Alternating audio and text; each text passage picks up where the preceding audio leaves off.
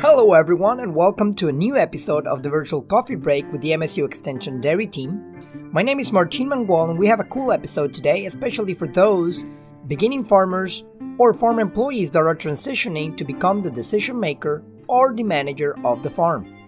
Farm management educator John Laporte will discuss some of the resources that are available for beginning farmers with Steve Whittington, an Army veteran who is now a beginning farmer. Let's get started. Well, hello and welcome to another session of Coffee Break. My name is John Laporte. I'm the guest host this week. I'm from the Farm Business Management team. I'm a farm business management educator with MSU Extension. And today we're going to talk about beginning farmer resources that are offered through MSU Extension. Uh, in particular, we're going to talk a little bit today about a relatively new resource called the Demand Series. We'll get into a little bit more about what that is. But joining me today is Steve Whittington. Uh, Steve, for our listening audience, tell us a bit about your background and your interest in working with beginning farmers. First of all, just thanks for having me on the, the podcast here. I appreciate it. My background and interests working with beginning farmers and really my journey with ag started when I was in the military. I served in the Army until 2017 and what I was doing is I was really looking for a career path post military to pursue. And I started to develop a big interest in agriculture during my service. I started backyard gardening and um, really took to liking the agrarian lifestyle. And when I got out of the military in 2017, I applied to a program through MSU Extension called the Organic Farmer Training Program. And um, I participated in that program for a year in 2017 while I was working on a seven acre organically certified vegetable farm in West Michigan. And um, so that's kind of how I got my start in agriculture. In the following year, I w- assumed the role of farm manager for that same farm. Um, the, the previous managers uh, no longer wanted to manage it, and I took that as an opportunity to kind of pursue what it would felt feel like being a farm manager. And I did that in 2018. Realized that because we couldn't have uh, dwelling on the property due to where it was located, uh, my wife and I and our family made the decision that we wanted to find our own property and start our own farm business so that we could have a dwelling on the property and, and farm as well. Now, as someone that's an aspiring farmer, uh, and knowing kind of being involved the last couple years within the the farm industry, what do you see as some of the biggest challenges that beginning farmers have to face as they're they're starting out with a, a farm business? Excellent question. I think I'm a prime example of one of those challenges, which is just a lack of knowledge and information. Um, the agriculture community, if you don't grow up in it and you're not immersed in that culture or that environment, you're really going to have to bridge your knowledge gap considerably to acquire the skills necessary to be a successful farmer, beginning farmer.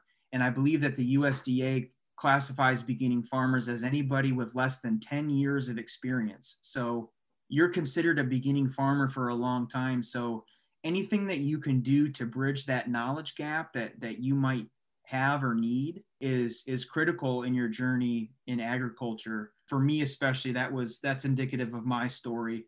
Um, I started with zero knowledge of agriculture and really tried to just look for any sort of programs, books, resources, online resources um, that would help me uh, get the information that I need and learn the skills I needed to uh, hopefully one day own and operate my own farm or, or have a farm business myself.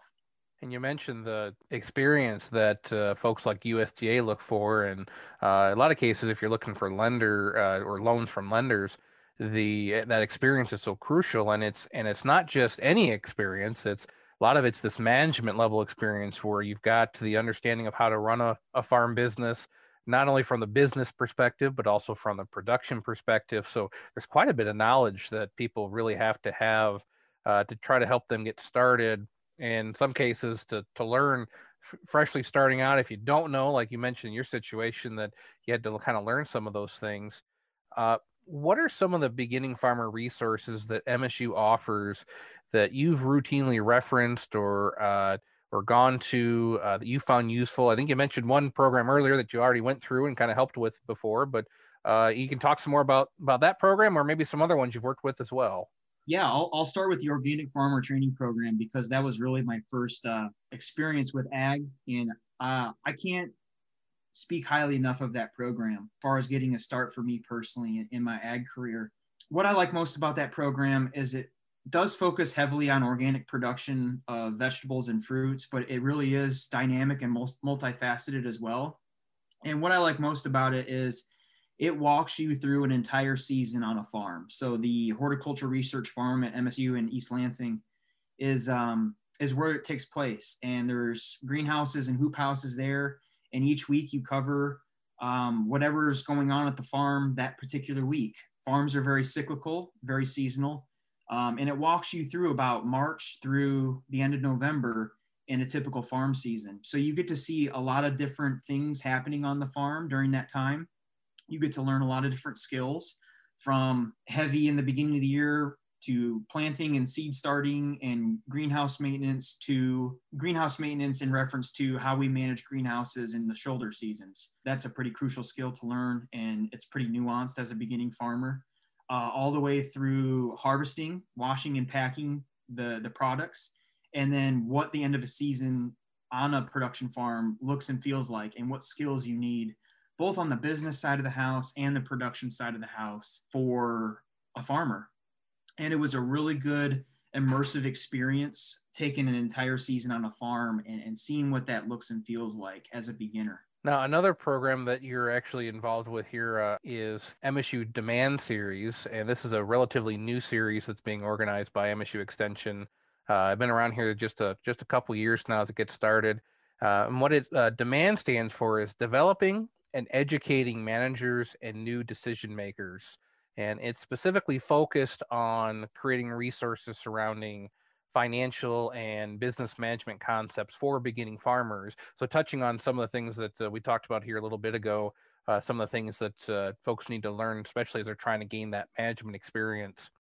And there's there's currently nine uh, bulletins that have been published, with more in the works, and they're all authored by uh, MSU Extension educators. But your role uh, as part of the series is actually uh, to be one of the reviewers of those publications. Can you talk a little bit about what that experience has been like for you and what you've gained kind of being part of that process?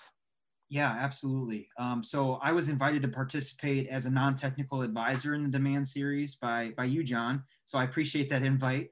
And one of the first ones that I remember we talked about was fertilizer and, and largely nutrient management uh, of a soil. And one of the things why I find this such a crucial piece of the demand series is it kind of spans any sort of farming that, that you wish to do. A lot of different roads in farming lead back to soil health and soil quality and nutrition. For example, if you wanted to set up a, say, dairy grazing or livestock grazing operation, one thing that you're going to need to do is you're going to need to make sure that you have maybe adequate pastures for the animals to graze uh, seasonally on. So that leads back to, well, how is my soil health? How am I going to be able to grow a good nutrient mix of, of, of, crops so that the animals can effectively graze on it. Or in a, in a different example, if I'm an organic vegetable producer and I'm at a small scale, um, how much compost do I add to, to my beds or my fields in order to gain a marketable product uh, locally? So one thing that was beneficial about that series is just walking through how nuanced that that fertilizer applications can be and how those types of principles can benefit any and all farmers that that are in the business because soil is so much involved in, in all of our production practices um, and i found that that part of the demand series series to be very helpful yeah that that particular uh, bulletin you're talking about that it covers a lot of information on on that soil health and then the other aspect of that where we talk about financing and business where you think about the costs that go into that and not only having a, a healthy pasture or having a, a, healthy field to, to grow your crops in, but how do you think about the costs that are involved in that and, and thinking more on those business aspects? And one of the other publications that's actually in the series is for those who are kind of relatively new to what those you know cost of productions are. Uh, we actually have a, a, bulletin that talks about how to introduce to people this concept of cost of production its uses and trying to really offer uh, some different avenues. Uh, what do you think kind of sets the demand series apart from some of the other beginning resources that you've worked with or that you've seen that are out there? What I think sets it apart is how topical it is, and, and really what I think the program has done a good job on is focusing on large needs of producers first. So, for example, I, I, I talked about how um, looking at fertilizer and nutrient management of the soil is a good uh, starting point because it encompasses a lot of, uh, of producers out there, from, from dairy and livestock producers to, to vegetables and everybody in between. So, we focus on topics that we know farmers are looking for more resources about and they're all encompassing they if we if we cover a topic chances are that a majority of farmers are going to benefit from us going into kind of a more in-depth article or publication about that topic fertilizer and soil nutrient manage as an example. Um, the same goes with you you mentioned business skills. So cost of production right? You can grow the best product or you can produce it on your farm uh, but what are the costs associated with producing it to that level or that scale? Are you making a profit at the end of the year or at the end of the quarter or whatever metric you're using to judge? And that's a really important aspect for beginning farmers to realize is you really need to have sound business principles and be grounded in sound business practices in order for your farm to be successful, especially as a beginning farmer. And a lot of those business skills just aren't taught um, really well or, or at all effectively.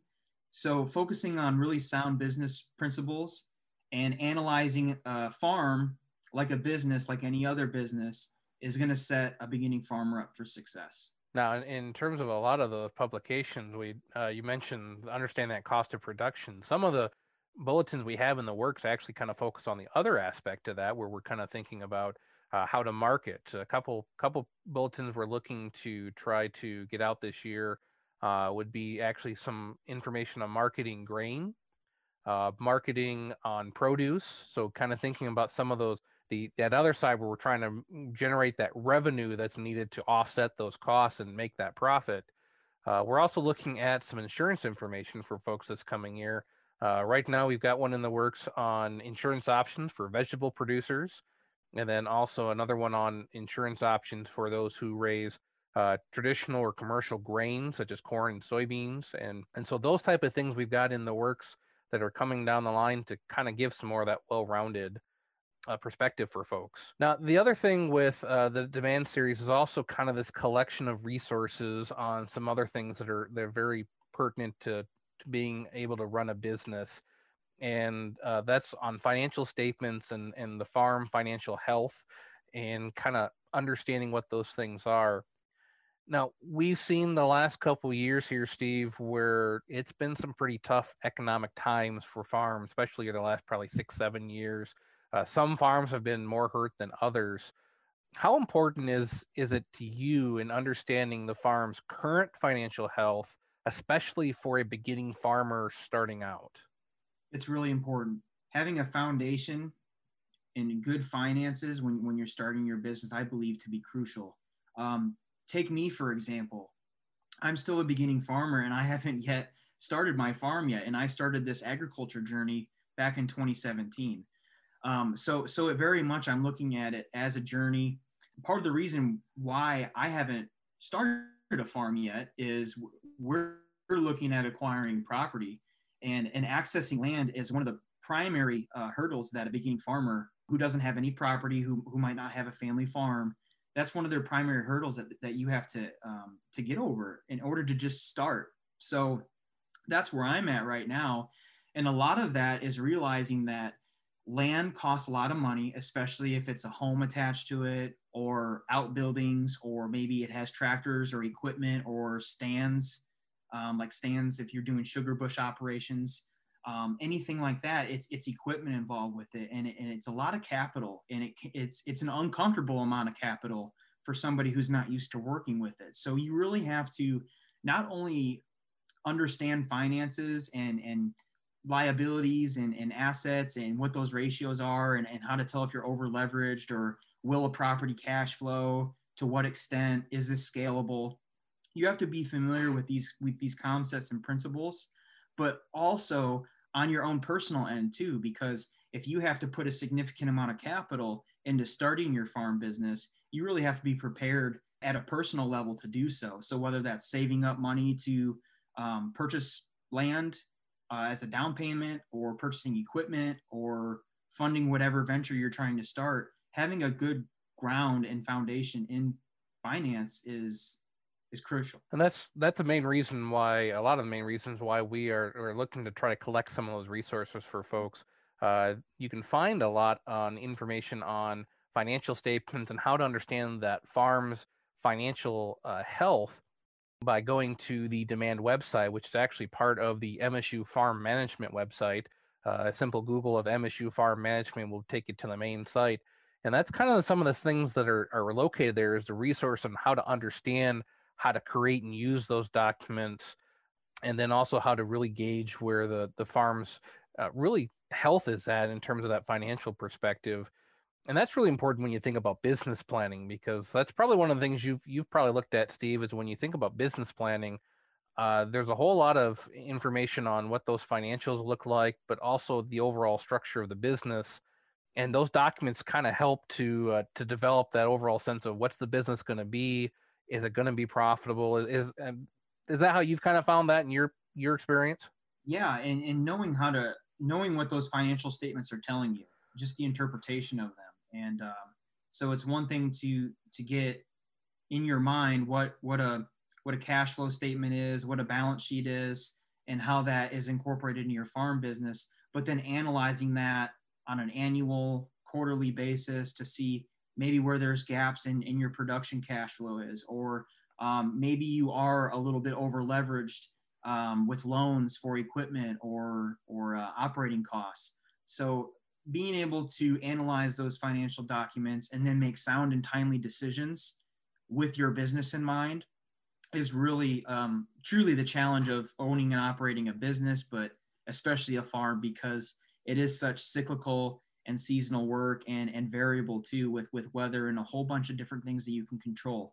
So from a risk management perspective, if you can have a real solid understanding in financials and how to apply those principles to your farm operation, the more successful you're going to be. Well, Steve, that's all the time we've got today for uh, this session's podcast. Uh, I want to thank you for joining us today and talking a little bit about the not only the demand series, uh, but also some of the other beginning farmer resources we've got at MSU Extension. I also want to highlight that we have the Beginning Farmer webinar series that's been running from 2012 and has a, a, wealth of information, not only from finance and business, but also on some production and startup information that is available online at the uh, Beginning Farmer Webinar Series website. And again, Steve, I uh, want to thank you for being a part of today's podcast. Thank you very much, John. Thank you for having me. We would like to thank John for the episode today, and also we would like to thank Steve and all the veterans for their service. A big thank you to all of you. If you have more questions or want additional information about this and other resources for beginning farmers, you can reach John Laporte at laportej at msu.edu. That's L A P O R T E J at msu.edu. We encourage you to visit the Beginning Farmer Demand Series by typing MSU extension Beginning Farmer Demand Series in any search engine like Bing or Google. Join us next week when dairy educator Marianne Morosky will discuss valuable information regarding beef cross calves with Dr. Jerad Jaborek. I know there's going to be a lot of great and interesting information in the episode next week, so please join us then.